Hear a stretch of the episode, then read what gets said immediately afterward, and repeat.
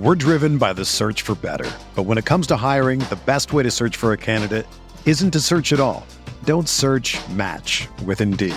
Indeed is your matching and hiring platform with over 350 million global monthly visitors, according to Indeed data, and a matching engine that helps you find quality candidates fast. Ditch the busy work. Use Indeed for scheduling, screening, and messaging so you can connect with candidates faster. Leveraging over 140 million qualifications and preferences every day, Indeed's matching engine is constantly learning from your preferences. So the more you use Indeed, the better it gets. Join more than 3.5 million businesses worldwide that use Indeed to hire great talent fast. And listeners of this show will get a $75 sponsored job credit to get your jobs more visibility at Indeed.com/Blue Wire. Just go to Indeed.com/Blue Wire right now and support our show by saying that you heard about Indeed on this podcast. That's Indeed.com/Blue Wire. Terms and conditions apply. Need to hire? You need Indeed. Hello, everyone, and welcome to the Spurs Up Show, the best Gamecocks podcast on the internet. Today is Monday, February the 3rd, 2020. And on today's show, I break down South Carolina's big 76-54 win over the Missouri Tigers over the weekend. I'll talk about just what this win means for South Carolina, break down the ins and outs of the win, look ahead to the rest of the season, and much, much more. Also, some news and notes to get into, your listener questions, and a fantastic interview with former Gamecocks right-handed pitcher Ethan Carter as we discuss his role in the Gamecocks 2010 national title team, the ins and outs of his career, which is a fascinating career at that, and much, much more to get into as well. Before we get into everything, this is a podcast brought to you by our friends over at Ag South Farm Credit. Guys, most lenders don't understand land financing. Ag South Farm Credit specializes in land financing and has been doing it for over 100 years. They make loans for small and large acreage, hunting property, timberland, farm and pasture land, even home mortgages and construction. They have a ton of great benefits, including long-term fixed-rate financing for 20 years, down payments as low as 15%. They have competitive rates, and they pay an average of 25% of the interest back every year as what they call patronage. So they're cooperative, so they share in their profits with their borrowers. So guys, for example, on a $300,000 loan at 6.5% for 20 years, you would get back $2,770 each year. They have an experienced lending staff that knows land and knows how to finance it. Guys, whenever you're making a big-time life decision, buying a car, buying your first house, buying your dream house, whatever it may be, you want to make sure you have the right people in your corner because we all know this type of thing can be very strenuous, be very stressful. You want to make sure you surround yourself with the right people. They're going to make it super simple, super easy, and give you that peace of mind. Ag South Farm Credit is that lender whenever you're going through this process. So one of the questions they get asked most often, the name has farm credit in it. Are they just for farmers? So the answer is not at all. Their mission is to support rural America, and that can include just about anything that involves the purchase of land. So a lot of their customers are those that just want a piece of property outside of the town they can live on. So no, you do not have to be a farmer. Anyone can benefit from the services that Ag South Farm Credit provides. So if you have any more questions about what Ag South Farm Credit can do, just give them a call, 844-AG-SOUTH, or visit their website, agsouthfc.com/TSUS. Again, that's AGSOUTHFC.com/TSUS. Ag South on Equal Housing Lender, NMLS 619788. So again, their website, agsouthfc.com/TSUS, or give them a call, 844-AG-SOUTH, and tell them Chris from the Spurs Up Show sent you. All right, let's get into it.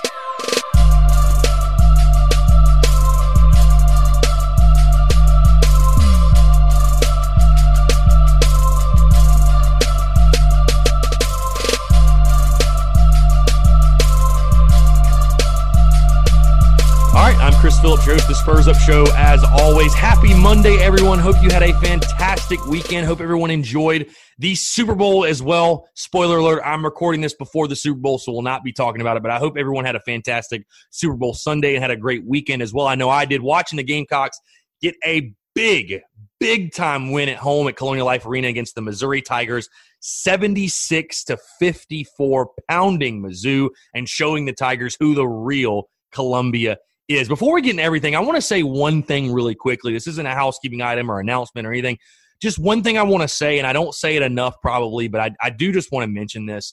You know, I'm blessed enough and fortunate enough where there are times and there are different opportunities that I have to interact with Gamecock fans and fans of the Spurs Up show and those people that approach me in public.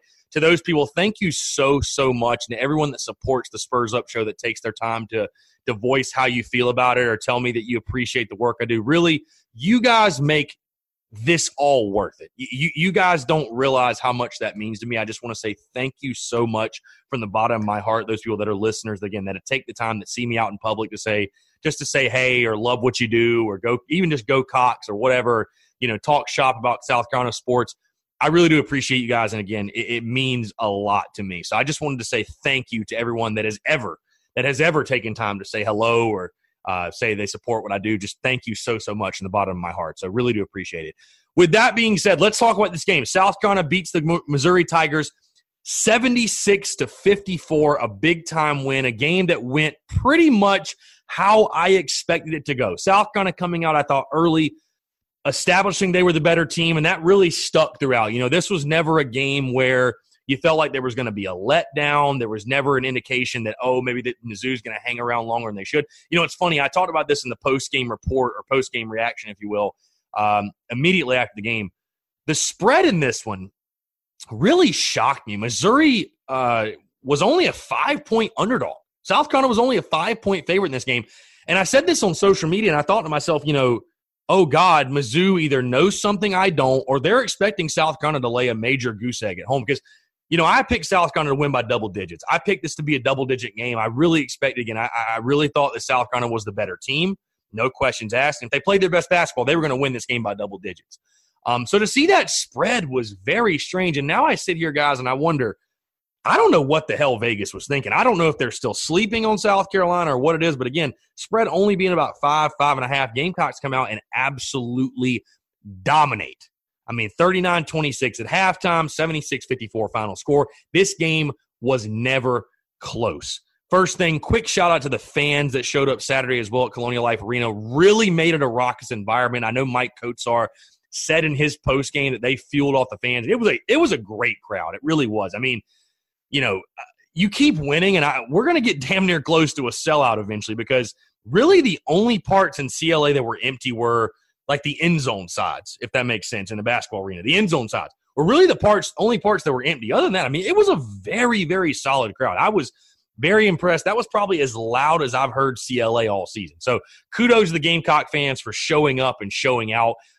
Speaking of Maik Kotsar, round of applause, a standing O. What a damn game. Have yourself a day, Maik Kotsar.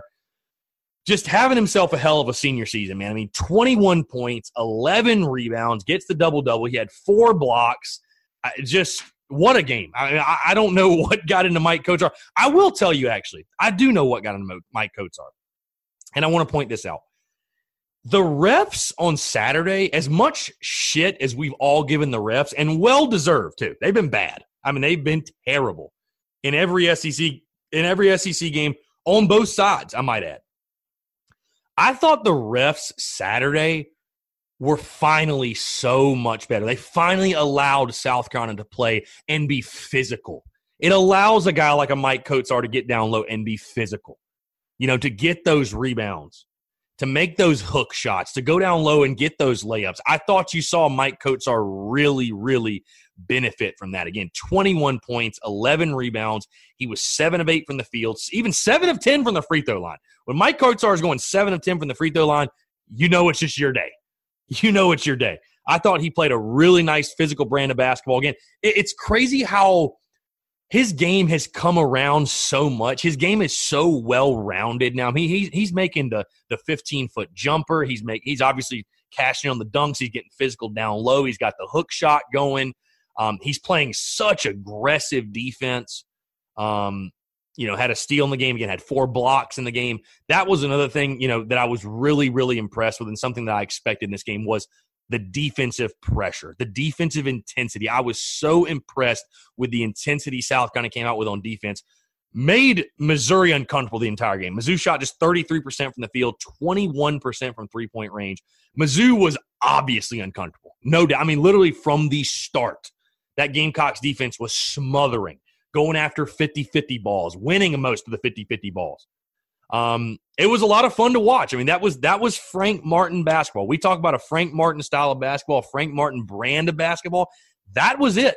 That was it. Just a smothering defense. You love to see it. I've been waiting on that. Again, I talked about it even after the Arkansas win. I said, when are we going to see that defense? When are we going to see it come out? Again, Missouri's not the best offensive team, not the best team, period.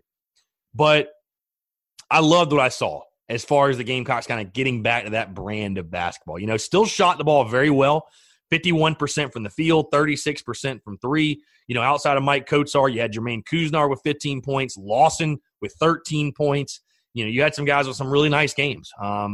So just top to bottom, a great effort. Top to bottom, a great effort by this squad.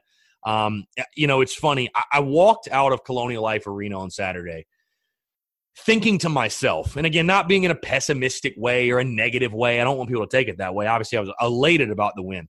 But I walked out of Colonial Life Arena Saturday thinking to myself, man, how much different I felt after the Stetson loss versus how I feel now. I mean, just a complete 180. You know what I mean? Just a completely different feeling. It's crazy how far this team has come. And I think this team has definitely matured. This team has gotten more consistent. Give major kudos to Frank Martin. Give major kudos to that coaching staff. You know, I think the guys have really come into their own. Guys like Justin Minaya have come into their own. Kuznar's coming to his own, obviously. A.J. Lawson's sort of finding his game again. You know, there's a lot of different contributors that have made up for this run that we're seeing. South Carolina picking up their fourth straight. Isn't that right? Fourth straight? Yeah, fourth straight, correct? Let's go back here. I'll make sure I look at this one. Excuse me, third straight. That's what I was like. I don't think it's four yet. Third straight SEC win. But now South Carolina sitting 13-8 in overall, 5-3 in the SEC, and a team that, again, with every single win, you get closer and closer and closer and closer to knocking on that door, knocking on that NCAA tournament door. It's just a beautiful thing to see. And it's almost, I don't want to say it's hard to believe, because I know a lot of you sit here and ask, oh, is South Carolina a tournament team? Oh, do you think we're a tournament team now? I'm still so hesitant to say anything. And again, not in a pessimistic way, because I'm an optimistic guy. But we've seen this team play so bad at times. I don't want to get ahead of myself. I'm very much in the let's take it one game at a time mentality. You know, after this, again, you got at Ole Miss, A&M at home, at Georgia. You know, you can add 2, 3, 4 more wins in a row on this thing and really get yourself in the conversation, really get yourself on the bubble. But the most encouraging thing that, again, yes, the way South Carolina won for me personally was encouraging. I loved the smothering defense. They continue to shoot the basketball well. But the fact that South Carolina came out against a team that I truly believe they were better than. You know, I looked at Missouri as inferior competition, not as good as South Carolina. And the Gamecocks played that way from the jump. I mean, from the very start. This game was never in doubt from the second it was tipped. Never in doubt. And that's a beautiful thing. I mean, Gamecocks basketball has become fun to watch. Who would have ever thought that? Gamecocks basketball is fun to watch. I thoroughly enjoyed myself on Saturday. Thoroughly enjoyed myself Saturday afternoon. It was a blast. You know, when you take care of business and do what you're supposed to do, and ask a blast. You also know it's a great night at the office when Mike Green gets in and hits a three. The bank was open for Mike Green. Whenever I see – my favorite time of a South Carolina basketball game has become when I see Mike Green and Nathan Nelson check in, I know we are beating somebody's ass. That is a fun time for me, boy. When those two guys check in, it is a fun day at the office because that means we are beating somebody's ass. Yeah, I mean, just a fun day, though, man. I was so happy to see the refs not be a major storyline in this one. I thought the refs were actually good, believe it or not. I mean, this was the first time it felt like in forever we weren't leading in fouls. Somebody else was fouling more than us. They finally let our guys play. Again, it was fun to see some physical defense and not get the whistle blown every time. So, you know, I know the big thing that's going to stick out to people, and I agree, that the free throws continue to be a damn eyesore. 18 of 32 from the line, 56%. I mean, it's becoming laughable. Like, and what's crazy is how good this team could be if it could make free throws. That's what's scary to me, just how good this team could be if it could make free throws. So, but either way, right now, you're getting away with it. I'm sure we'll talk about it a lot more when it comes back to bite us in a game when we lose, but whatever. You win by 22 on Saturday, everything is great in Gamecock land. You find yourself 13-8, 5-3 in the conference. South Carolina, what, sitting fourth in the SEC right now? Man, who the hell would have predicted that after the Stetson game? Who on this earth would have predicted South Carolina to be in that situation really after the Tennessee game? Start out 0-2 in conference play. Now you're setting yourself 5-3. It's just crazy. So, again, kudos to those players. Kudos to Frank Martin and staff getting this thing turned around. How much this team has just developed, how much this team has grown, how much this team has matured, really come into its own. And then, again, one last shout-out to the Gamecock faithful, Gamecock Nation. They made that a great environment on Saturday, a packed house, a raucous environment. And I'm really glad to see that the product is matching South Carolina fans' hopes and aspirations and intensity, honestly. Because, again, early in the season, it was just too often we were getting these great crowds and, you know, the team was laying an egg.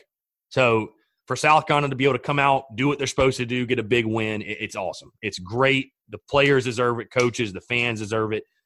Great to see. And, again, I think you can really continue to build. I'm like I said, I'm in one game at a time mentality right now for sure, but we're moving the right direction. We are trending in the right direction, and that is a very, very big positive if you're a South Carolina basketball fan. So, again, kudos to everyone. Big-time win at home, taking care of business. Love to see it. Absolutely love to see it. Let's get into some news and notes here really, really quickly. First things first, if you did not see on Friday afternoon, new merch has dropped, tsus.store. Also, the links can be found on social media. We have the Cox by 90 t-shirt, which is super fresh, super dope, and the Cuck Flemson t-shirt, which is a laugher, obviously. So go cop it. Go buy the merch. If you appreciate and enjoy the show, do me a favor. The tees are awesome. Go check them out. Again, they're on social media or tsus.store. Check out the merch. You guys are going to love those pieces if you haven't seen them yet. Also, a baseball note. Dylan Harley, left-handed pitcher, out for the season. It sucks, obviously. You know, I saw some people, oh, what's up with the injuries? Listen, this is a baseball injury. This is going to happen. This is probably going to happen at least once a season. You're going to have a guy go down with some sort of arm injury. I'm not surprised, to be honest with you, that it was Dylan Harley, because he's a guy that has a really herky-jerky motion, and his mechanics are kind of all over the place, and that puts a lot of strain on the shoulder, a lot of strain on the elbow. So I'm not shocked it was Dylan. And to be completely honest with you guys, I like Dylan a lot. I think Dylan's got a bright future at South Carolina. I really do. And I think he could have helped this year, but I don't think it's the biggest loss. Like, I don't think Dylan Harley was going to be your Sunday guy. I don't think he's even going to be your first guy out of the bullpen. So if you're going to lose a guy, you know, let Dylan get back healthy. Let him sort of regroup and just improve his game overall so he can have a big impact in 2021. Because, again, I think he can still have a major impact for this team, but, you know, overall, it's not the biggest loss. It's not like we lost Carmen Majinski, again, or Brett Carey or anything like that. So, knock on wood.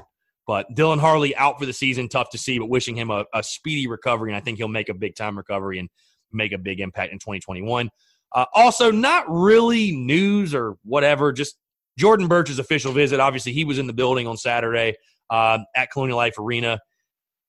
I'm assuming it's going well. We'll have full coverage on Wednesday for signing day. Should be a lot of fun. Jordan Birch, you know, going to be signing his letter of intent at 1 o'clock. 1 o'clock Wednesday at Hammond High School with Alex Huntley and the rest of that gang. Going to be really, really fun, really exciting. And I will have full coverage of it for you guys. So be sure to stay tuned for that. All right, before we get in this interview, let's go over these listener questions. Just have a couple here really quickly. Going to run through these. Madison.R.Benson. Do you genuinely think the Gamecocks basketball team can make it to the big dance? Can they? Yes. Will they? I don't know.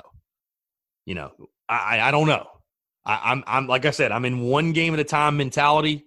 I want to see this team continue to do it game after game after game, but certainly this team has the capability. There's no question in my mind they have the capability. Will they do it? I don't know. Last question, Jonathan Marcus. If Kingston doesn't make the postseason this year, what does Ray Tanner do? Honestly, here's the thing. This is a big year for Mark Kingston. It's a big year. No question. I don't think anybody's denying that because, yes, South Carolina baseball over the last decade has had some off years here and there. But when's the last time South Carolina baseball had back-to-back bad seasons? I mean, it's been since the pre-Ray Tanner days. I mean, or the first couple years of Tanner. I mean, it's been since the 90s. So this is a big season. However, if they do miss the postseason, I agree. If they miss the postseason, it's a major red flag. Major red flag in my mind. I'm going to have serious questions about Mark Kingston and that staff. But I think even if they miss it, I don't think Tanner pulls the trigger on Kingston. I think they're going to give him at least one more year. I think he will get the 2021 season. So to answer your question, I think Kingston's safe no matter what. Again, I will be utterly shocked if this team is as bad as it was last year. I mean, I've been out there watching every single scrimmage. And again, you're going to hear my season preview for baseball next week, next Monday. We're going to have that big show. But no matter what, Kingston's back in 2021 in my mind. So there's that. So, all right, got a fantastic interview. Speaking of Carolina baseball, a man that pitched for the Gamecocks. Very, very, very excited for you guys to hear this interview. Very fascinating interview. A guy that had a very interesting career at South Carolina, but was instrumental in that 2010 national championship. Former Gamecocks right-handed pitcher Ethan Carter. Excited for you guys to hear this interview. And again, very, very, I'd say inspirational, very moving interview. And I think people can learn a lot from Ethan's story, not just on the baseball field, but applying it to life as well. Very, very good stuff. So stay tuned for that interview. It's brought to you by our friends over at SeatGeek. Guys, whatever you need tickets to, whether it be South Carolina Gamecocks sporting events, professional sporting events, concerts, comedy club events, you name it, SeatGeek has got you covered. Go download the SeatGeek app, go to SeatGeek.com. Use the promo code SPURSUP. You're going to save $20 off your first purchase. Guys, like I mentioned, they've got tickets to literally anything and everything. They've got a great ticket rating system, which rates the tickets for you based on the type of deal you're getting. So never again are you going to have to deal with scalpers. You're never going to get ripped off. You're going to know exactly what seat you're getting. You're going to know the deal score. So you're going to know if the person sitting a row in front of you is getting a better deal than you are. Like I said, if you're getting ripped off or whatever, you're going to have that peace of mind before you click the buy button because you're going to know that you are getting the absolute best bang for your buck. So again, that's our friends over at SeatGeek. Go download the SeatGeek app or go to SeatGeek.com. Use the promo code SPURSUP, that's S-P-U-R-S-U-P, to save $20 off your first purchase. All right, enjoy this interview with former Gamecocks right-handed pitcher Ethan Carter. Hey, Ethan, what's up, man? Chris, how's it going, buddy? Hey, doing well. How are you? Doing well, man. That was a hell of a game, huh? Oh, man, the boys look good tonight. You know, they last month or so, I mean, starting with that, you know, right before that Tennessee game, which they should have won, you know, they've been looking real sharp here lately. Yeah, it's crazy, man. It's just, I was walking out of the arena. I was like reflecting. I was like just thinking how I felt after we lost to Stetson. And it's like, dude, it's like a whole different feeling now. I don't know. We're a lot more fun to watch now. We still can't shoot free throws, but it's crazy. It's crazy to think, like, I mean, how good we could be if we could just shoot free throws. We probably would have two or three more wins if we just shot free throws well. I mean, we definitely would have beat Tennessee. We probably would have beat Auburn. I mean, you know, so even the Florida game would have kept the game a little bit longer, and you know, see how that plays out once you're in the game longer. But just one of those things. How did the baseball scrimmage look today? It was good. No, it was this is the second weekend of them, and I mean, I think they're going to be a lot better this year. I'd be utterly shocked if we were as bad as we were last year. I mean, I was talking to a guy at the field today, and I was like, you know, because Carmen Majinski threw today, and I was like, dude, if we, you know, as bad as we were last year, if we just had Carmen, if he was just healthy, we'd have been 10 times better. I mean, yeah. You know, there were so many weekend series in the SEC that came down to, you know, game 3, and I'm like, you guys realize we couldn't win a Friday night till like week 8 in SEC play. Like, So, I mean, if we had Carmen, we win at least 2 or 3 more series, and we may even be like in the talks for the postseason. But, I mean, we're just, you know, we just have more depth top to bottom in my mind. I mean, we got to stay healthy, which obvious, but I mean, and we need Carmen to pitch like, you know, everybody's thinking he's going to pitch. You know, we need him to be that All-American kind of guy, that ace, that true ace on Friday. But, I mean, No, I mean, I think realistically we're a 35-36 win team, and we're like a 15-15, 16-14, you know, SEC record team. But I think we're back in the postseason. You know, the SEC is just so good. I mean, it's just we're not gonna, you know, I mean, Georgia's got three guys throwing 97, and you got Vandy with Rocker, and then I think Florida should bounce back. And I mean, it's just, you know, I mean, the schedule's just absurd, but I mean, you know, it is what it is. But no, we'll be a lot better. We'll be a lot better for sure. But oh yeah, like I said, I mean, they took their lumps last year, and yeah, I know. But that, what was that? That was Kingston's second year, right? It was his second year. So yeah, I mean, it's a big year for that entire staff, because I mean, I think even if we have a better year, but if the pitching staff struggles again, like I think Meade is, you know what I mean, the pitching coach. I just, you know, it's a big year for everybody. Yeah. I was talking to I was talking to a guy, you know, one of your former teammates, Joey Pancake, and I was talking to him a couple weeks ago about this, and I was like, you know, dude, like, when's the last time South Carolina baseball? You know, we've had a couple years here and there over the last decade that have been not so great, but I was like, when's the last time we had back-to-back bad years? Like, I mean, it was probably pre-Ray Tanner. It was that long ago. So yeah, I mean, it's maybe a big year. Maybe his first year combined with the year before he got there. Because if I remember correctly, his first year wasn't great. Yeah. But obviously, you know, I mean, it was a long time ago. Year or two. Oh, yeah. Mid-90s, easily. Yeah, so this is a big – I mean, and I don't think – I think no matter what happens – so I actually – it's funny. I've already done an interview with Kendall Rogers. I mean, he's going to be part of my big Carolina baseball preview show. And I know you know who Kendall is with D1 Baseball. And we were talking, and he was just telling me, he was like, you know, we were talking about the team, and he agreed with me kind of where I saw, you know, what the expectations should be and what my prediction for the season was. He was like, honestly, man, if South Carolina misses the postseason again, that'll be a major red flag for me as far as like what they've got going. Because they have – because, I mean, I'm of the belief – I don't think I'll ever change my mind that South Carolina baseball – should never miss the postseason. They have the talent, the facilities, the fan base. Like, there's just no excuse. You know what I mean? You should never be that bad.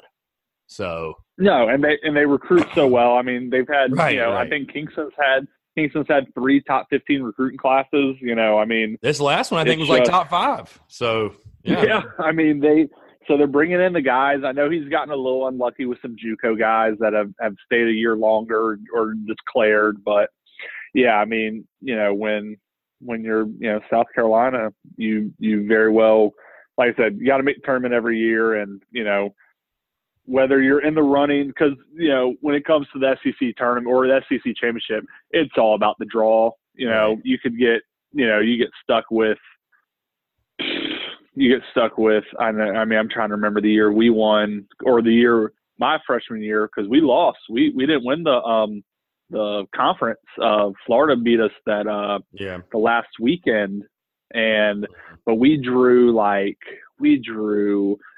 Auburn, and who led the country in home runs that year, and we drew.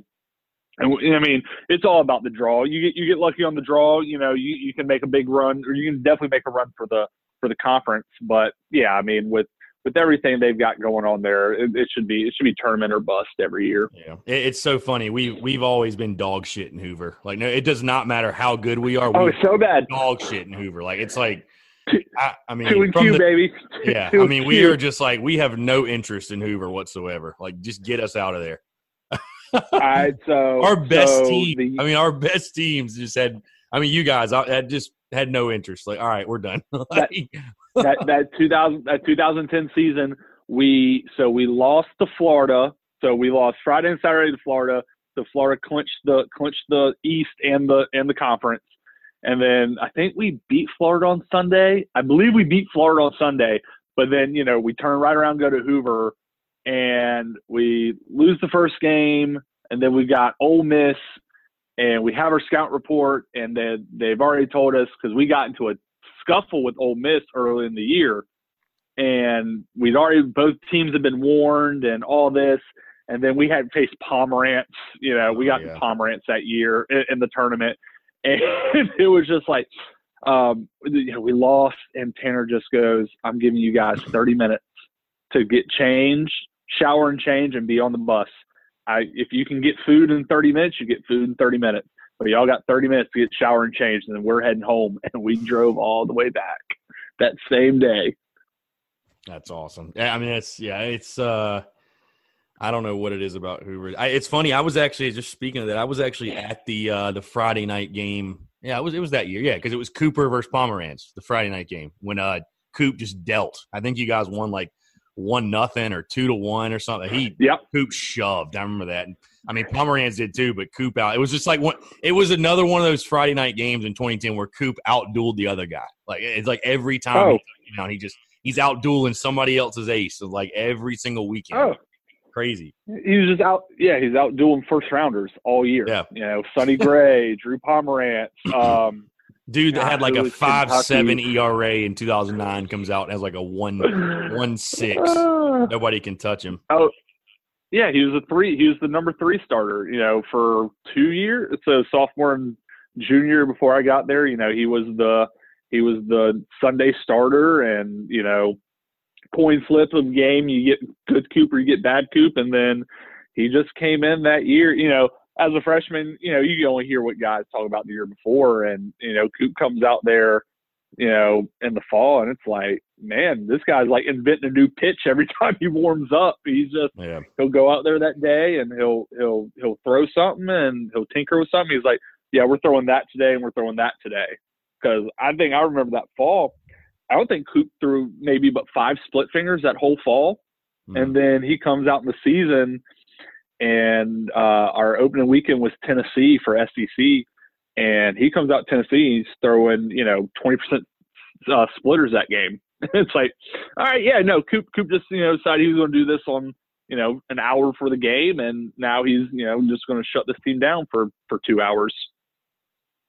For sure. Well, Ethan, so it's funny. Normally I do like an intro, but I just want to keep the conversation rolling because this is gold. If you guys don't already realize by now, a man that played for Gamecocks baseball 2010, 2012, went 4-0, 4.03 ERA, had 2 saves as well, and he helped lead South Carolina to the 2010 College World Series title. Former Gamecocks right-handed pitcher Ethan Carter. Ethan, appreciate you taking the time, man. It's a pleasure, obviously, to have you on, and can't wait to relive some good memories for sure. And a very interesting career, by the way, that you had.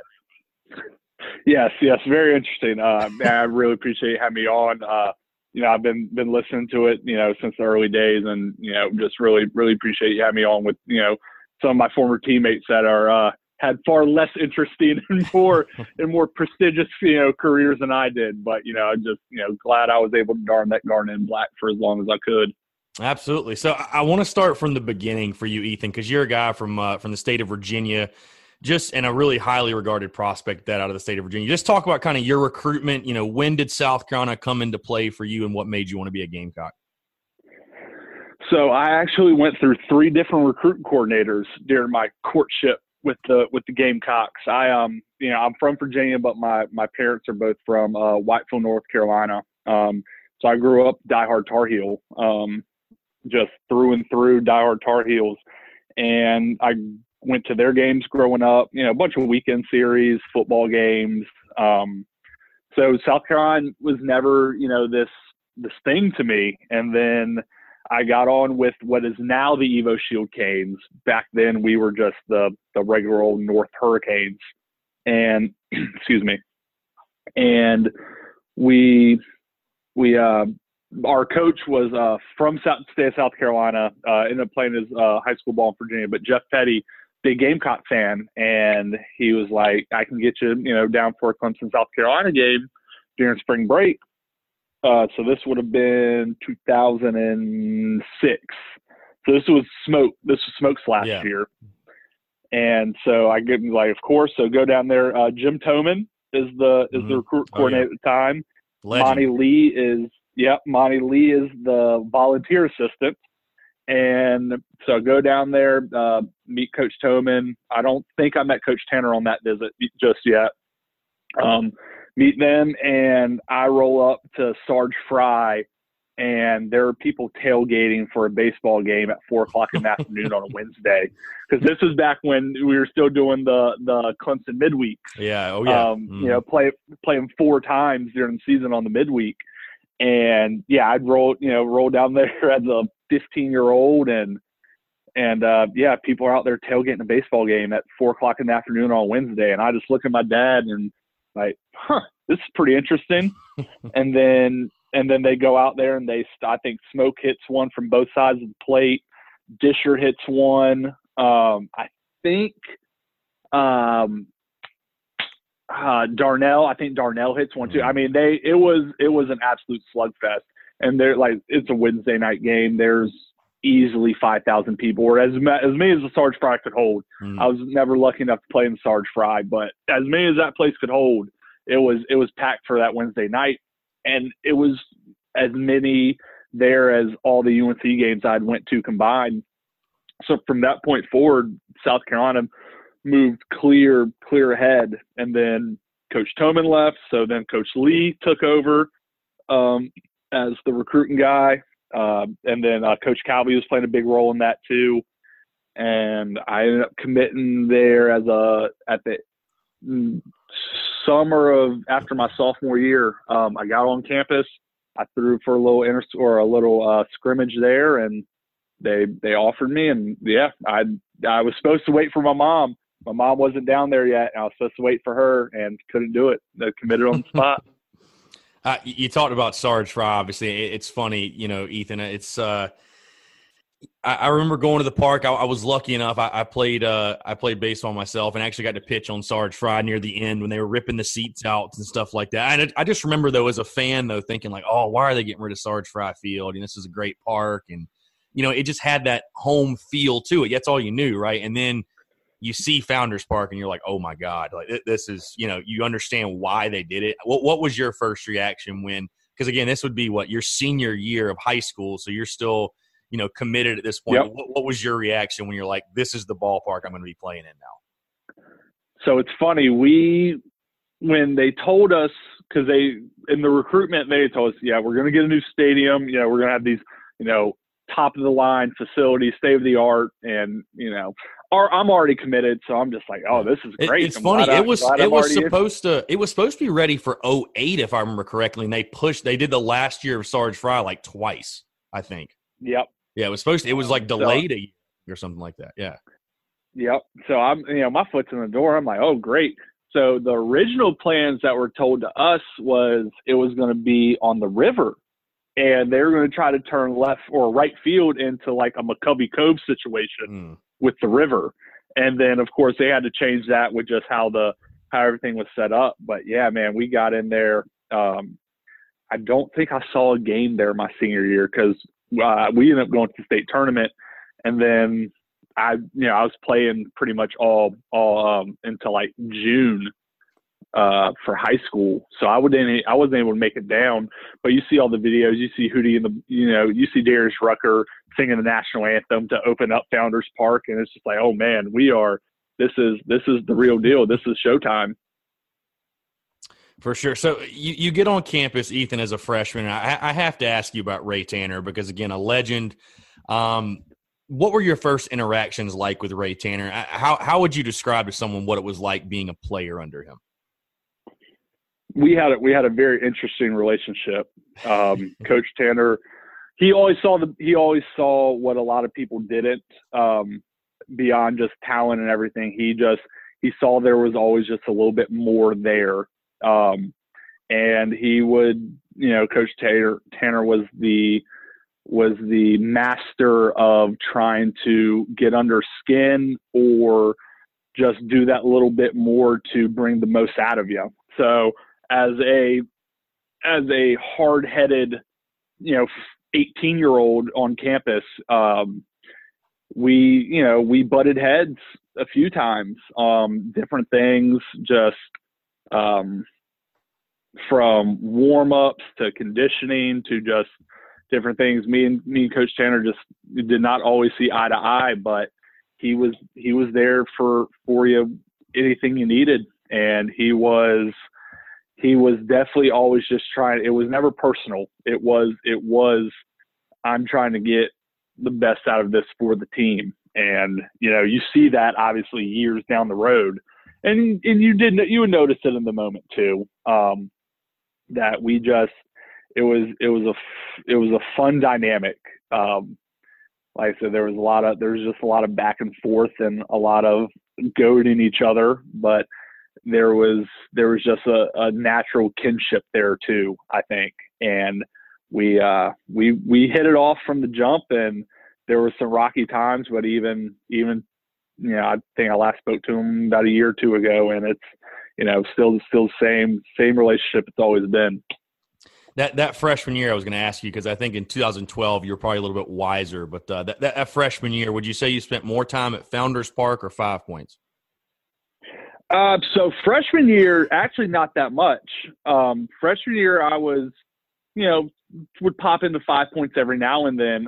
It was actually that fall after the World Series that beginning of the sophomore year.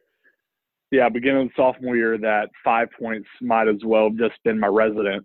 Unfortunately, I ended up befriending some people that are still lifelong friends. But, you know, people that worked down there in 5 Points, and dated someone that was in 5 Points, and 5 Points just kind of was just kind of a resonance that it didn't need to be, but man, you know, after that World Series and going into sophomore year, it was living the good life. And so back to your original question, yeah, that freshman year, I made an appearance every now and then, but freshman year it was pretty much business, you know, for the most part. Just didn't, you know, we'd show our face, but it was mainly business for the most part. Yeah, like I said, I know we're going to talk about that in a little bit, but I actually heard a guy that I won't say his name that played baseball at Carolina a couple years ago, and he said it's not the freshman 15 when you're a Carolina baseball player. When you're at Carolina, period, it's the 5 points 15 that'll get you. So you have to watch. Yeah. You have to watch out for that. You can put it on. You can put it on fast. It's quick. Yeah, it'll happen fast. But so I want to talk about that freshman year, because obviously not many guys are as fortunate as you were to come into a situation where you come in as a freshman, you win a national championship, and you're a big part of a team that does it. I mean, that year you went 3-0, had a 5.46 ERA, but appeared in 24 games, had 2 saves, you know, through 28 innings. It's obvious that you were a big part of that team. You know, when guys come in now, you know, Ethan, it's funny because the tradition's there. You know, what you guys did, it's there. I mean, the expectations, you know, and it's always been high at South Carolina. I mean, this has always been a proud program. I mean, back in 2002 when they went to the College World Series, and this has always been a proud program with high expectations. But now I feel like more so, even more, because the national championships are there. But when you got there, what did you feel like as far as the culture of the program, I guess the expectations were, and did you sense that maybe in 2010 that you guys were on the brink of that type of run that you could win it all? Definitely. I remember the first meeting we had, we're on campus for maybe 2 days, and they send out the text message, you know, meeting at the field, in the media room, and we go there, and, you know, it's the typical beginning of the year, you know, fill these forms out. This is compliance, do this, do that. And then once Coach Tanner got speaking, it was, we've got a special team. And we had some guys coming back we didn't think were coming back. Sam Dyson decided to come back that year. We had Witt. We had Jackie coming off freshman All-American. We had Christian Walker, myself, Tyler Webb. We had some new guys. Adrian Morales, my brother, love that guy. I just talked to him yesterday. But we had some guys just coming in to get us over the hump. And from that first meeting, it was talks of Omaha, and that was all that we talked about all year. Even through the rough spells we went, you know, dropping 2 out of 3 to ECU, dropping 2 out of 3 to Clemson. I mean, it was Omaha or bust for that team that year, and that was the expectation that was set upon us, and that is you know, the motivation we used in the fall and winter and those early spring workouts, that it was, you know, anything short of Omaha was going to be a failure that year. For you individually, Ethan, how do you feel like your game you know, adjusted to the SEC level? Because obviously, again, coming in as a true freshman, you obviously had some game. You take a look at the accolades at a high school. Gatorade Virginia Baseball Player of the Year. I mean, that's no small thing, but how do you feel like, you know, you adjusted to the SEC level? Like, was it what you expected? Was it more difficult? Was it a little bit easier than you thought it'd be? Like, what was that transition like? Definitely wasn't easier. It was about on par. I actually had gone through a surgery during the winter. I had a sports hernia procedure done in December, after that fall. Cause I'd come in with the full expectation of being that Sunday guy. Once Dyson had made it clear he was coming back to school, and, you know, it was going to be him and Coop were pretty much 1 and 2, you know, whichever way that had fallen. But I'd come in there with that expectation of being the Sunday guy, and, you know, things didn't break my way, in that regard. So it was a quick, immediate recalibration of, all right, now let's try to become a bullpen guy. And I think that was the biggest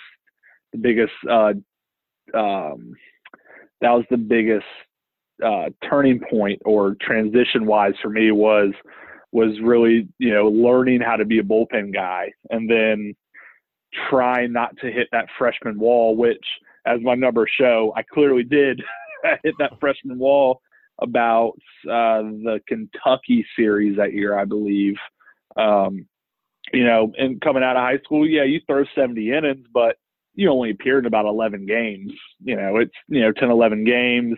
You're throwing once a week, and then you're coming into, you know, a college season where we went to the World Series and you play 72 games, and you're appearing in a third of those games. And it's a completely different monster. And, you know, if you don't come in with the right mindset and have the right upperclassmen pushing you, to have that mindset, you know, plenty of guys can fall by the wayside and just, you know, get lost in the shuffle. So it was definitely a transition period that I think I handled better than some, but there was definitely room to grow there.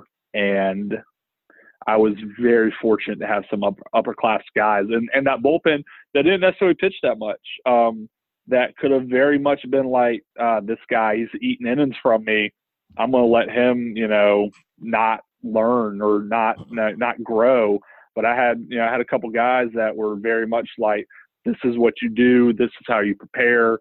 This is how you go to get ready for a bullpen, you know, appearance versus getting ready for a starting appearance. I was very fortunate that we had such a team camaraderie there that didn't just, you know, guys weren't always just looking out for themselves. For sure. So, Ethan, you and I both know in the game of baseball, you know, it's a sport where you pick each other up, right? You know, some days you're going to hit well, some days you're going to pitch well, but no matter what, you know, you pick each other up. For you, I bring it up not as an indictment on you, but sort of, it's just kind of funny how it sort of fell, because you, the run you guys made, I mean, again, you pitched a lot. You were an integral part in that. You appear in the Super Regionals against Coastal, the one that everybody remembers for the Christian Walker home run. But what a lot of people forget is that game and the Oklahoma game in the College World Series, you come in, I think, give up a run in each of the games or something. I know you give up a home run in the Oklahoma game, and then Christian Walker hits the 2-run home run to take the lead against Coastal, and you actually got the win in that game. And then Oklahoma, Jackie Bradley Jr. with his heroics, you know, the clutch, 2-out, 3-2 count, whatever. Did you buy both those guys a steak or something? I mean, I feel like those have to be like your two favorite human beings, because as a pitcher, again, you're always, you know, in that situation, you're like, dude, just bail me out, please. Like there had to be nobody happier than you in the entire stadium in both of those moments. So the Oklahoma one for sure. Like I'll get into that one in a second. The Coastal one's funny because I think we were down 1 when I came in, and it was that's just right. Okay, that's right. It tied the game. Keep it as close. Keep it as close as we can. Just keep it, because Christian, I think Christian had a 3-run dinger that game. That's right. It might have been, but it was keep it as close as we can. And I ended up giving up 1, and I was like, you know, daggum, you know, we're down 2 now, and so I'd thrown an inning in the third to come in, and I was going back out. You know, as long as the game had stayed tied, I was going back out for the night. And Christian hit the home run, and we're all losing the dugout, and me and Coach Calby lock eyes, and I'm like, we were like, it's Price time, man. You know, it's time to get Price in the game. I mean, Dude was on a heater like no other. Right. I was on a heater early in the year, and Matt Price was on a heater like nobody had ever seen at that time of year, man. Me and Colby locked eyes and was like, Price. But no, that Oklahoma game, that was to go back to, circle back around to your Ray Tanner question. That one, man, I threw two pitches. I gave up the home run. It's always just a routine fly ball, and it just kept going. And I came back in the dugout, and I just sat there, and I didn't move for the longest time. It what felt like the longest time, was, Tyler Webb's warm-up pitches. But and Coach Tanner came over and, patted me on the back, said it's going to be okay. And that's, I'd had some bad outings that year, and Coach Tanner had never done that before that. And I'd had some real bad outings before that, versus two pitches giving up a run, and other ones I'd given up a grand slam or something like that. Coach Tanner came over and just patted me on the back, said, it's going to be okay. And then had a couple other guys come over and Kyle Enders. Kyle Enders, he came over and was just like, hey, man, we're going to get this done for you. And sure enough, that inning was quite the show. And I'm forever thankful for Jackie and everyone else that was involved in that inning, because it saved me. I went out to my phone after the game, and I had text messages from people back home. You blew it. You cost your team the World Series. All this. Yeah, because it was an elimination game. Right. We were done. We lost that game. Yeah. Yep. I had people from back home before the game ended, like, you must feel like, bleep, and you must feel like this. And it was tough. They saved me from being, the goat in Columbia, the scapegoat in Columbia for years to come, especially with how everything else played out afterwards, man. Could you imagine if I had lost, if I'd been losing pitch of that game with how everything else played out afterward? Well, I was going to say that I don't mean to bring up bad memories, but we can bring them up because we can laugh about them because you guys won both games. That is the key. Key thing you have to know. South Carolina won both. It does not matter. You're simply just a footnote now. But you are right. That would have been hell for sure. For sure. Oh, buddy. Yeah. So on a more positive note, I want to go back to that Coastal Series and the Super Regionals. Just again, as a true freshman, a guy who has a big part on the team, Omaha was the goal. That last ground ball goes to Bobby Haney, and you guys win it. Matt Price seals it. Just kind of talk about the rush of emotions. You guys dog on the mound and just realize that you are going to Omaha. Unbelievable. There's the Big Spur had some great photographs from that dog pile and that celebration. And whenever feeling a little bit nostalgic, we just sit there and scroll through them, and I can just looking at those, I can think of every memory or every thought I had during that moment. There's a great one of I dove over the pile and I was going to get back on, and then Coach Calby was going over people, and he ended up jumping into my arms over the dog pile. And then there's a great one of Coach Tanner talking to me, and I'd missed the funny story. I'd missed the team bus for that game.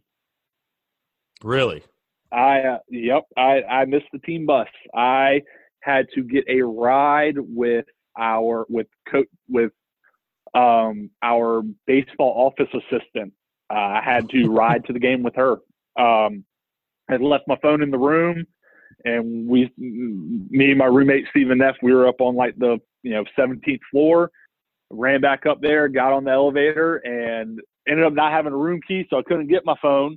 So I'm in the elevator. We're going down. I'm actually on the elevator with Coach Calby's wife and daughter, and we're stopping at every floor on the way down, stopping. And finally got like the 8th floor. I was like, okay, I gotta go. I ran down. Bus wasn't there. I'm looking around. And the guy goes, you looking for the team bus? And I go, yeah, man. He's like, yeah, they left about a minute and a half ago. Oh, gosh. So ended up had to find a ride to the field, got to the field. And after the game, Coach Tanner was like, 5 years ago you wouldn't even dressed out. And now you got the win to send us to Omaha. You know, just so many little tidbits and things like that that just, you know, make that season so special. So many memorable things that fell into place that if one thing is off, it never, none of it happens. Like you said, it's just none of it ever happens. It's you're right. It's crazy.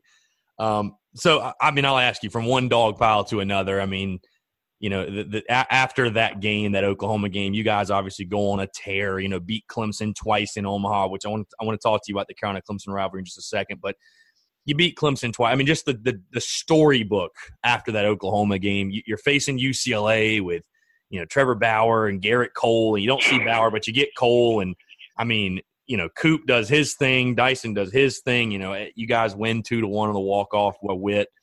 I mean, if you can't put the coastal dog pile into words, I can't imagine what that dog pile was like, realizing you guys had won the national championship. That one was so crazy because it was just – it was where did it go, 12, 13 innings, I believe? Yep.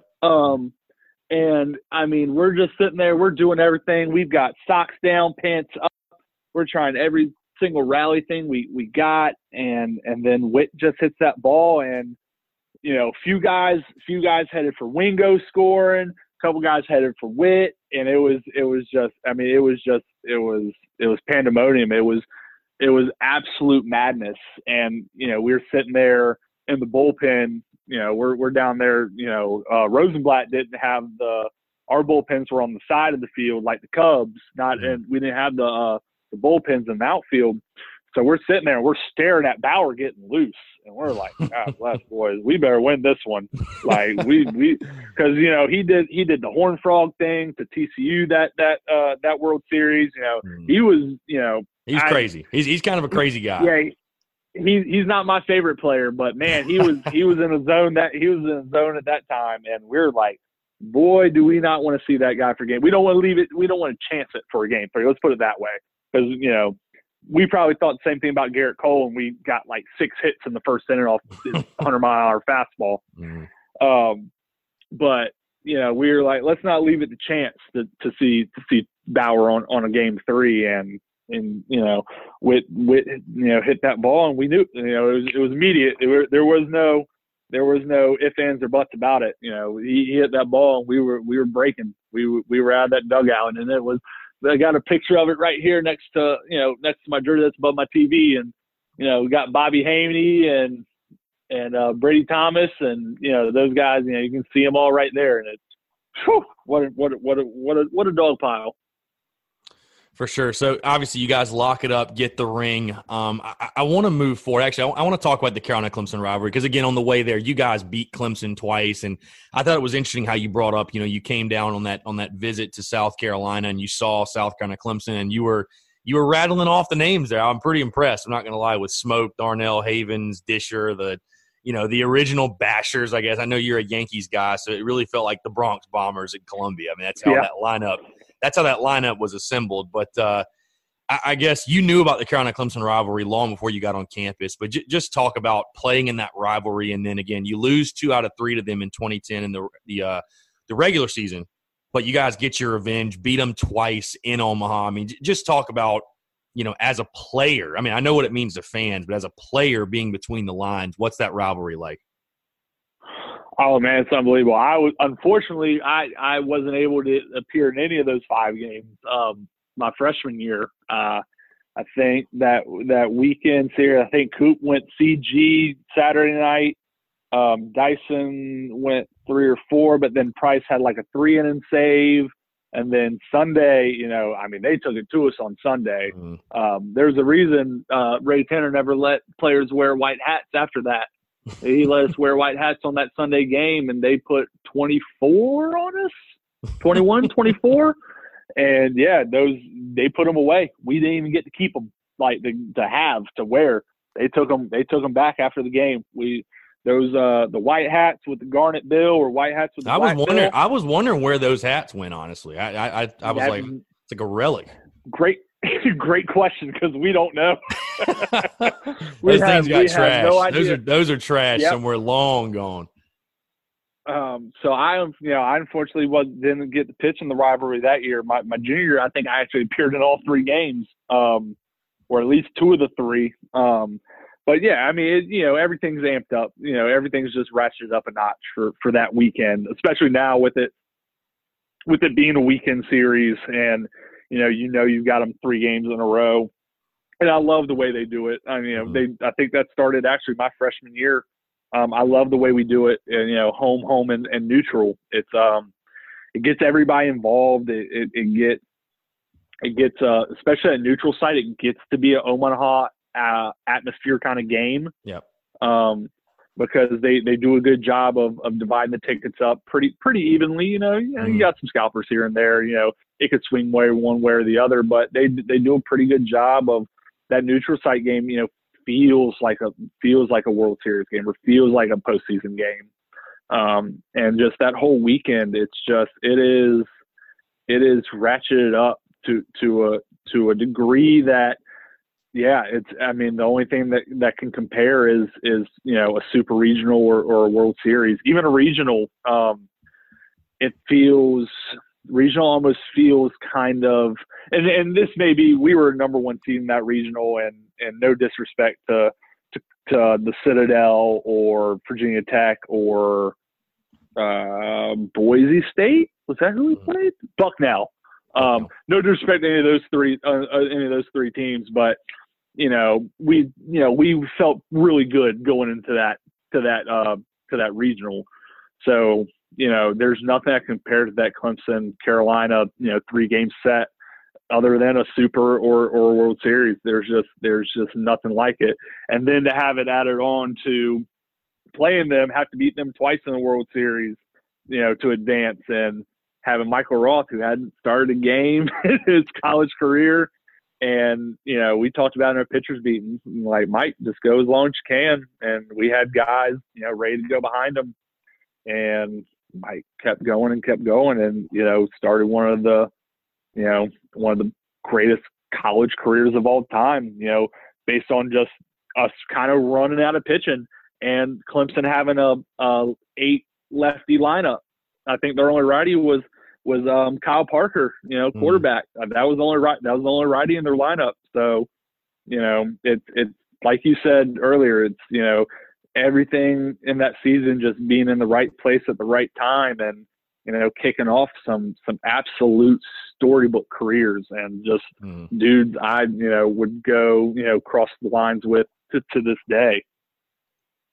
Yeah, stuff of legends for sure. So I want to jump into this, obviously, because, again, I want to get into the part of your career that took an interesting turn.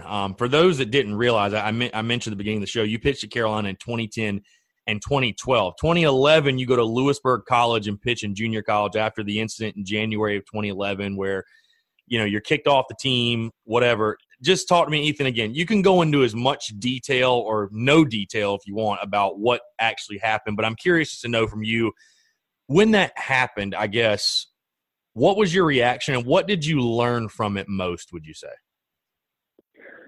It was definitely trying. It was a phone call I made to Coach Tanner. I didn't want him to hear from a second source of what happened, or find a report that I'd gotten into I'd been behind the wheel of a car, earlier in the year or earlier in that month, and he hadn't heard anything. It'd been about a week. Nothing had gotten out. And I didn't want to leave him in a spot to where they were, I was still a scholarship guy. So I still kind of left the team, hanging out to dry in a sense, because, you can't replace a scholarship guy with a walk on. And I ended up, I called him and told him, I told Coach Tanner what happened. And, with talking to him, I was going to transfer. I was going to go down to South Alabama and join Coach Calvey down there, sit out the year, and kind of restart my, try to rebuild, the credibility I had, the great credibility I had lost. And me and Coach Tanner sat down, had 2-hour meeting talk. And he laid out a list of guidelines that if I went to a junior college and it didn't work out there, that I got drafted, that there was a way back. And that's kind of what I needed to hear. And so I decided to go the junior college route. And was fortunate enough to have a great year there at Lewisburg. You know, played against some really good competition in Region 10 down there, and it was fortunate enough to have a really good year. You know, kept my nose clean, and unfortunately things didn't work out to where I could come back on scholarship, but there was a way back, and Coach Holbrook fought hard for me, and so I ended up back on the team in 2012. And, you know, unfortunately, I let those guys down again. But it was – I will always hold Coach Holbrook and Coach Tanner near and dear to my heart for giving me another chance there, because they certainly didn't have to. You know, there were other opportunities. There were other Division I schools that, you know, it's always easy to bring in the guy that's had trouble elsewhere because you can fix that guy. It's not the easiest to let a guy back, because you know what the good and the bad is, and those guys they saw enough good in me, you know, in that year and a half I spent with them to bring me back again. And, you know, unfortunately it didn't work out for the best that time go around either, but yeah, I give those guys all the credit in the world for seeing the ability in me both on and off the field. Because while there were some mistakes, you know, I did make an effort in the community, you know, doing stuff like that. So they, yeah, shout out to those two, man. They were some real dogs. After, you know, my biggest supporter, Coach Calvey, you know, took a head coaching job. You know, they really stuck their necks out when they didn't have to. Yeah, like I said, I mean, it's crazy, Ethan. I mean, your career is so fascinating because, again, you go to JUCO and pay your dues almost, and get to come back to South Carolina. I want to talk about, again, like you said, that year at junior college, do what you need to do. Had a great, you know, had a 9-3 record, 1.75 ERA. You know, you dominated. I mean, did what you needed to do on the field, off the field, everything. But just talk to me about the emotions, how tough it was for you to watch. Obviously, South Carolina goes back-to-back. I mean, what was it like? Because, I mean, on one hand, you're ecstatic for your guys. You know, those are your brothers. And I'm sure at that point you maybe had somewhat of an idea that I'm coming back to this. But, you know, how tough was it looking, you know, observing from the outside, you know, and knowing that, I guess, you had missed out on that? It was hard. With what happened, and I got dismissed, and that sophomore year, and so I had some time to, you know, talk to people, and before I, you know, left town to go to Lewisburg, and I asked coaches if I could, you know, talk to the team before I, you know, packed my bags for good, and they let me do it, and I mean, that was an emotional, you know, conversation I had with those guys. You know, I won't get into the specifics of, you know, everything I said to them, but I told them, like, y'all gonna do it again, because we lost Coop and we lost Dyson, but, you know, Roth had really came into that leadership role, and we had the best leader in the gosh darn world, and Adrian Morales. God, I love that man. You know, we had him and Wingo. You know, we were daggone three amigos, man, three musketeers. You know, everything. You know, that team was just built for repeat success.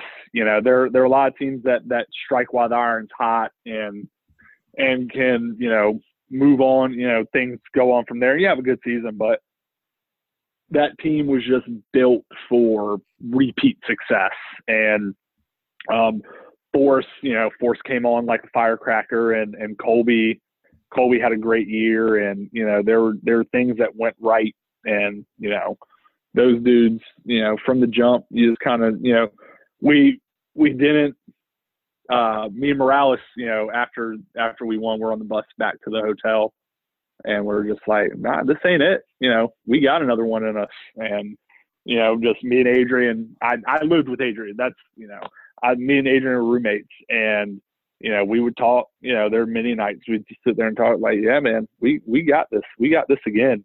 So it was definitely tough. You know, I'd be lying if I said there weren't moments where I was like, man, you know, could you guys lose? You know, because man, you don't want to be the guy that missed out on back to back. So I'd be lying if I said there weren't moments where I was like, man, wouldn't it be okay, if those guys lost? And then, and then I'd talk to Adrian, after the game, and I'd be like, yeah, I mean, how stupid does that sound? You want your brothers to lose, and you snap out of that pretty quick. But from a purely selfish standpoint, you look at it and you're like, man, what would I give to be there? What would I give to not have made the decisions not to have me there? But man, it was a wide range of emotions, but in the end, man, I could not be happier for those dudes. And those, I had a lot of dudes that I consider brothers that were part of that team that I still talk to, once, twice a week, if not daily. And those guys that were fortunate enough to go back to back, man, there's not a group of guys that deserve it more. So you come back, Ethan, in 2012. You get back to South Carolina. I don't know if this was opening weekend, because I was taking a look at the stats, but you get your first outing was really good in 2012, 4 scoreless. You get a win. I mean, you're back on the bump at Founders Park. I mean, just talk about how that situation you went through. I mean, I have to feel like it really changed your perspective. Like, it really puts it into perspective, like how lucky you are to be or how blessed you are, if you will, to be in that situation. Like, how much did it change your perspective? And then what was that first outing back like at Founders Park? I mean, how awesome was that to be sort of back home? Whew. Yeah, it was something, like I said, I had to walk on. There was no guarantee I was going to make the team. Coaches can, there are a lot of invited walk-ons in South Carolina. They're, I think we had 60-some guys try out that or on, part of the fall squad that year. You got to whittle that down to 35, and there are only eight guys that get to say they get to stay around. So there was no guarantee I was going to, be back. And I think my first, it was VMI. It was the first, I came in with runners on, I think 2 outs, maybe, possibly. And line drive to left field. Tanner English comes up, hose, gets the guy at home. Threw him out by 10 feet, not even close. And after that, I was like, okay, we're back, we're good. let's move forward. And then from that on, from that point forward, yeah, I mean, it was just, it was a blessing to be back, and it felt good. And I'd found a baseball nirvana kind of at that point, pitching. I'd really found myself and my Marcus Stroman. I found my groove out there, and I was able to. I kind of found it towards the end of my year at Lewisburg, and I actually went to the CPL that year, the Coastal Plains League, and got destroyed. I got lit up pretty good in Coastal Plains. So, going back to South Carolina, I thought, that might, take effect on me, because I only played about a month and a half in the Coastal Plains, and I finished like 3rd in the league in home runs given up. And I'm like, well, great. I could have just ridden into the off season with All-American and Pitcher of the Year and all those accolades and not done anything. And, gone in South Carolina, with some nice laurels, and I was like, went out there and played in the Coastal Plains and, was trash. I was bad. And that fall I kind of found it again, and from that point forward I was just, on a elevated plane of baseballness of at that time. And I don't know another way to explain it. It was just I'd found something. And it was special for that, from my junior to my senior year. I'd found something for that 2-year stretch. It was pretty special. For sure. So I asked this, Ethan, not to bring up any, again, like bad memories, but I'm just genuinely curious because I didn't know what was the, because I mean 2012 again, you were on pace to have a great year. I mean 10 innings, hadn't given up a run. What, I guess I'll just ask simply, what happened in that 2012 season? Like what was the incident that ended your South Carolina career? So you can, anybody that wants to find, read the actual account can probably find it on the Big Spurs somewhere. I had gone out after the Princeton game. I didn't pitch that night. Thought I should have. Didn't pitch that night, and I had some friends that weren't a part of the baseball team that were South Carolina alums, but were back from Virginia. Were in town, and I went out with those guys, and had a couple too many, and ended up falling out in the middle of 5 points. Ended up found pretty much face down in a bed of mulch in the middle of 5 points, and took me to the hospital. They glued my chin up, and I had to go to the field next day and talk to Coach Tanner and Coach Holbrook. We thought it was just a citation at the time, so I was suspended for about 6 to 8 games, and that was I was unofficially suspended, and then it come to find out that what had happened actually was deemed an arrest, and it was in the athletic department's hands at that point. We're actually in Kentucky. I was off suspension, warming up. Pregame warm-ups in Kentucky, and I got called to the dugout and said, it's in the athletic department's hands now, and you're indefinitely suspended from here on out. And I understand where Mr. Hyman stood. He was coming off the Steven Garcia. I love Steven, but I was on the heels of the Garcia era, so I understood they couldn't just have, baseball player that was spending all his time in 5 points and what perceived to be spending all his time in 5 points. I understood that from a athletic department standpoint. And like I said, I hold no ill will towards those guys. They made a decision that needed to be made for the sake of the athletic department and the, the other athletes that were doing their part at SC. They offered a way back, but it was just always held as open indefinitely. And that's how it ended. And that's, I understand why it ended that way. And they were the best. They let me still see, the tutors and use the Doty. They still let me use all that stuff and end up getting my highest GPA that year, not focused on baseball. I thank them for not only setting me on a path that, realized that I had some real things I need to address, off the field, but also, I got good in the classroom for the first time. I didn't have, a draft to worry about. I didn't have a free agent contract to worry about. I give all the respect to those guys that didn't just kick me to the curb when I was at my lowest. They let me stay, a part of the athletic department, even though I couldn't represent them on the field. They let me stay, in the classroom and with the people that pushed me forward. And I did more things that semester in the community and off the field than I had done in my previous 2.5 years there. And I thank those people, from the bottom of my heart, really and truly.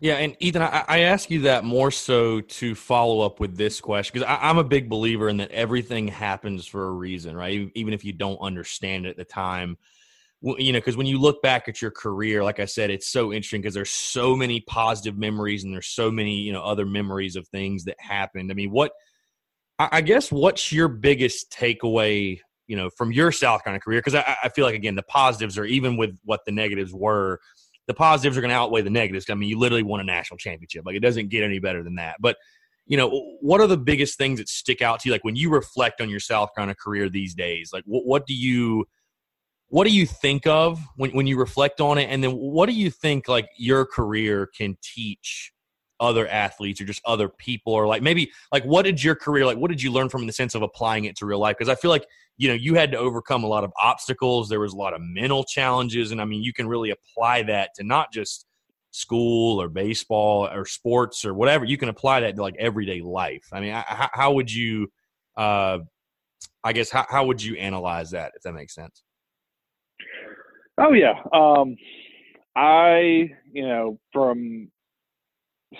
I was fortunate enough to, after my playing career, got into coaching, and I coached the high school varsity team here in Virginia for 4 years. And,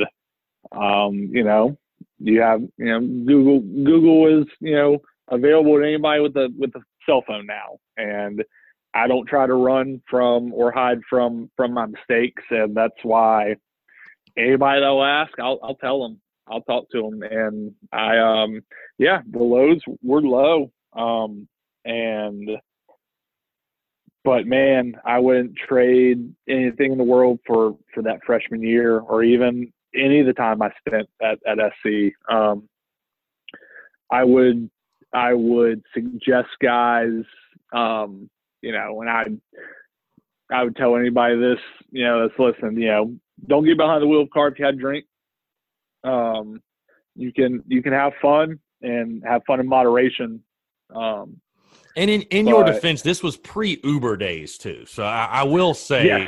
This was you didn't have the option. I mean, not like, again, it's not defending, but I mean, you're even stupider now, I would say, if you do that. But yeah, you this was pre-Uber days, just throwing that out there. So you continue. I just thought people should realize that. I appreciate it. Yeah. I mean, heck, man, this is 10 years ago now. 2020. Yep. We won the championship in 2010, and my first run in with everything happened January 2011. So, yeah, we're 9 years ago now. Gosh, that makes me sound so old. But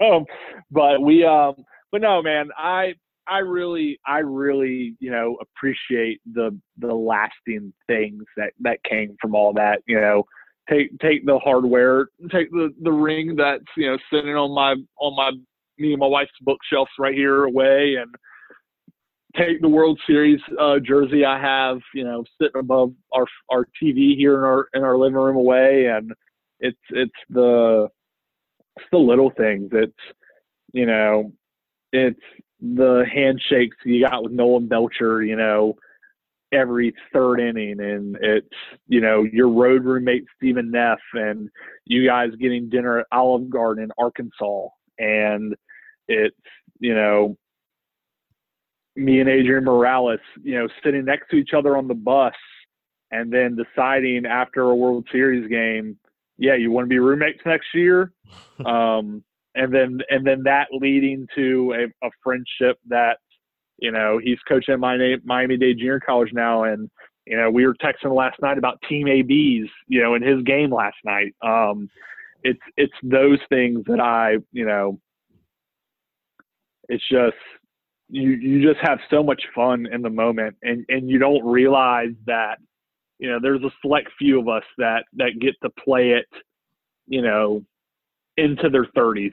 You got the wit, and you got the wits and the Christians and the Dysons and those guys, and I love those guys to death. Heck, Christian, when he's playing for the Norfolk Tides, he saw me in the stands one day and said, he sent me a text after the game, said, "Don't ever pay for a ticket again. You better make sure you're on my list from here on out. I better not see you at another game without you on my list." And it's things like that, and the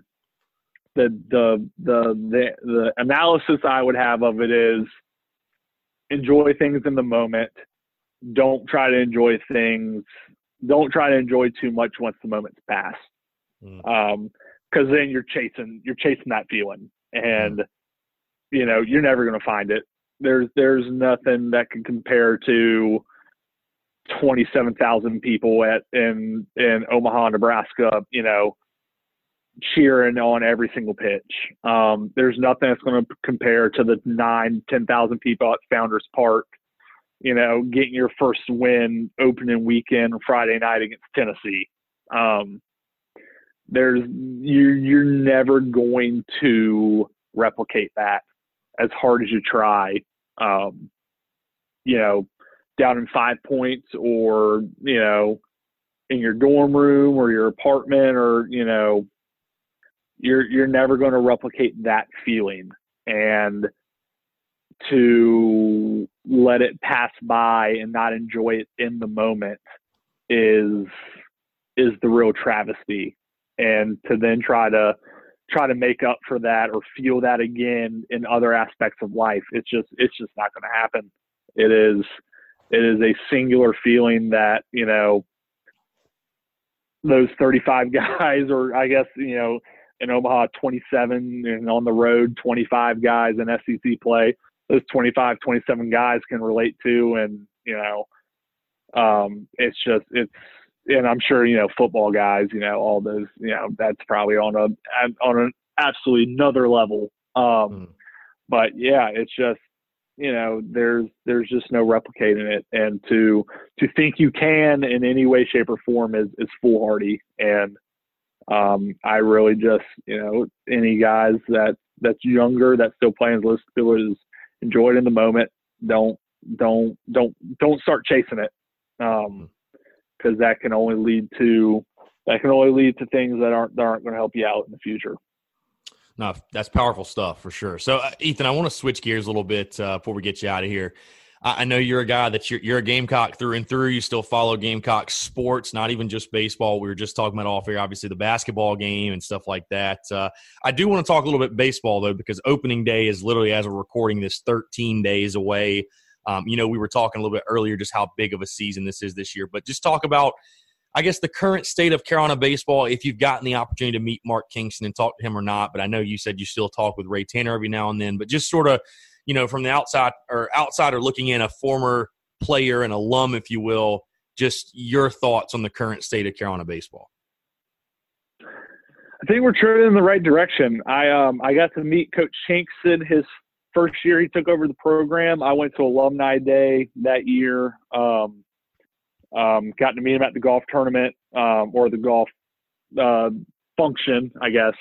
Got to meet him down there. He spoke to all of us, and you know he was, you know, really up front and open that he wants to hear. You know, he was an outsider at the time, and we were the ones that built the program, and he wanted to hear from us. And you know, got to talk to him a little bit at the alumni game, and you know, he seems like, you know, a real genuine person. And you know, with the recruit classes, you know, we've had coming in, I've got nothing but high hopes for the team this year. I know we got some key guys, you know, coming back from injury or, you know, looking to build off, you know, some years that I know they, you know, aren't exactly the happiest with, and I think they can use that as much of motivation as, you know, those guys in 2011 were looking to build upon, you know, back-to-back championship. I think, you know, some years not living up to expectation can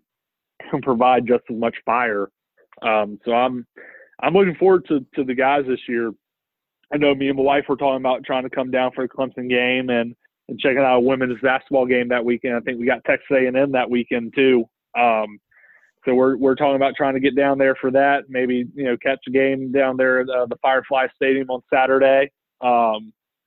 And I just think this is going to be a real building year for the program, and an opportunity for Coach Kingston to really leave his mark and kind of separate himself and show that this is his program. And I have all the faith in the world that they're going to be able to do that.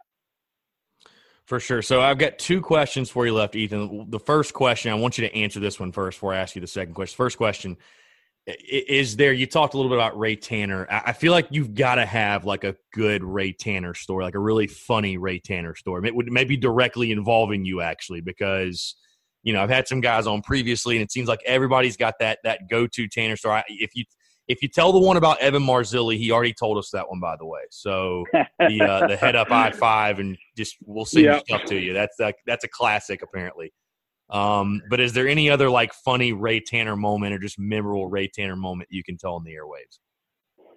So I got one for me personally. I think it was after I'd thrown against.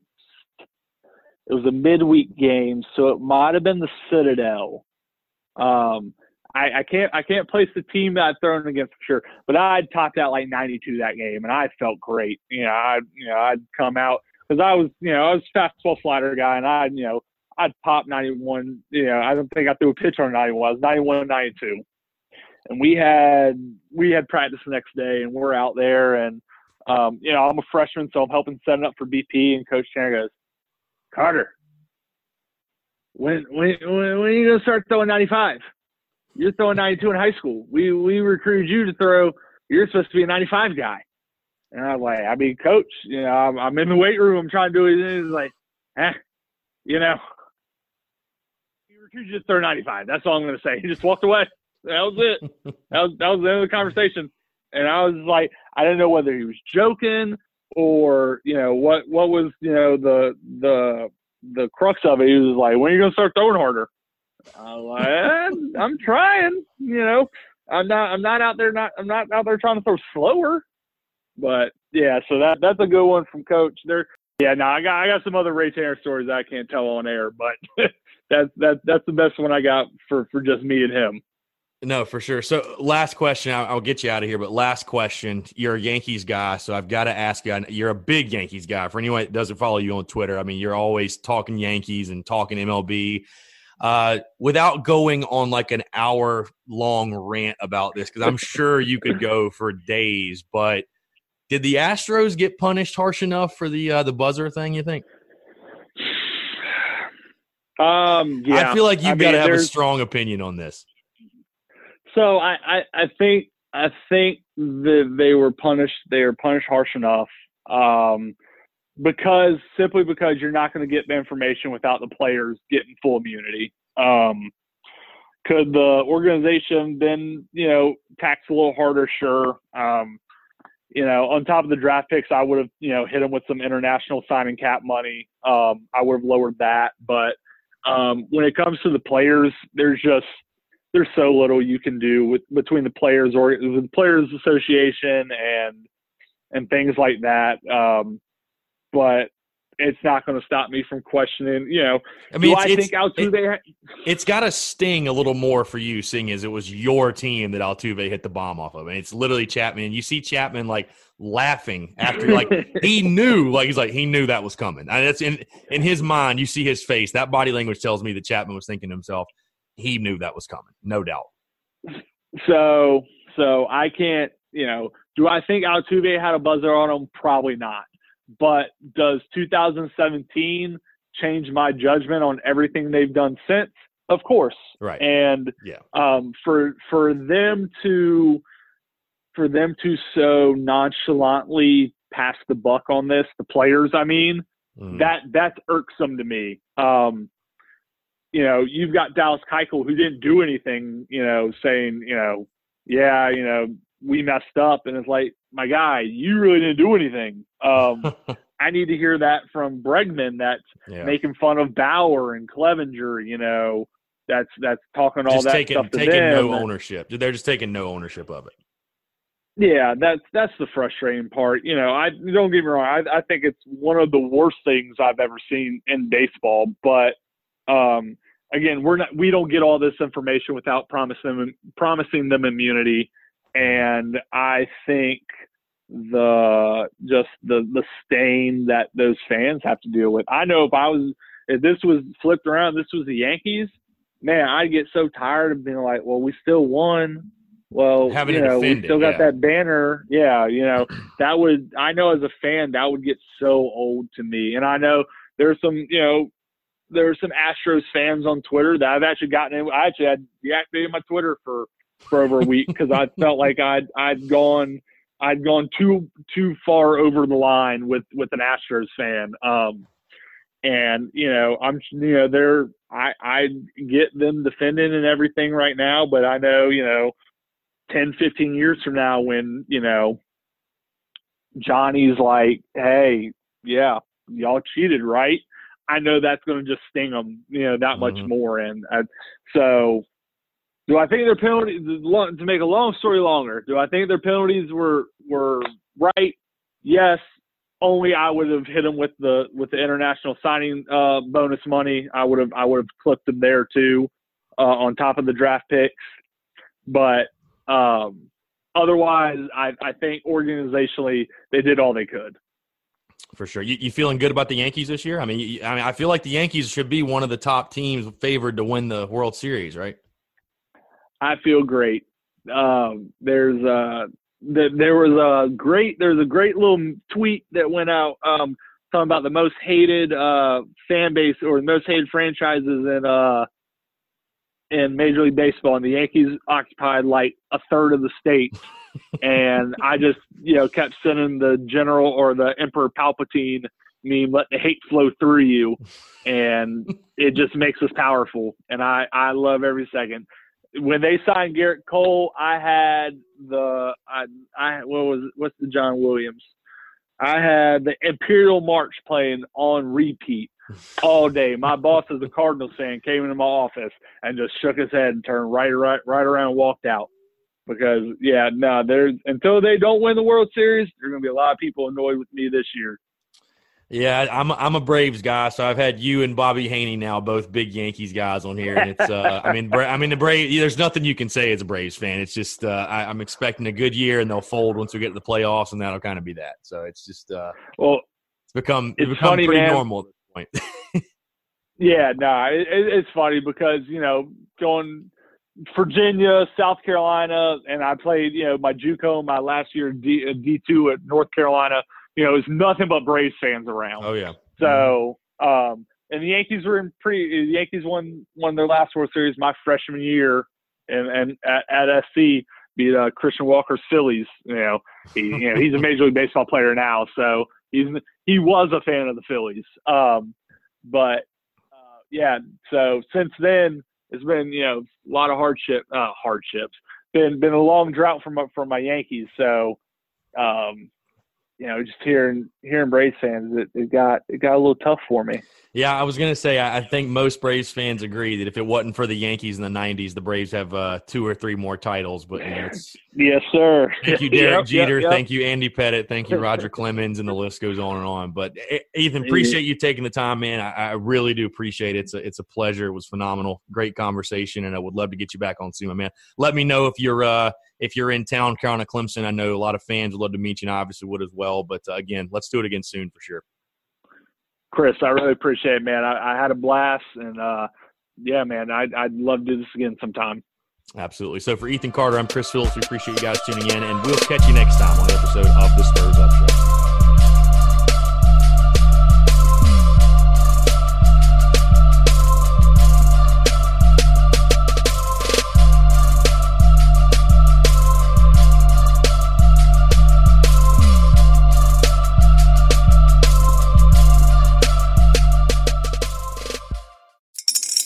Spring is in the air at Littleton Coin Company, and we want to help you brighten your collection.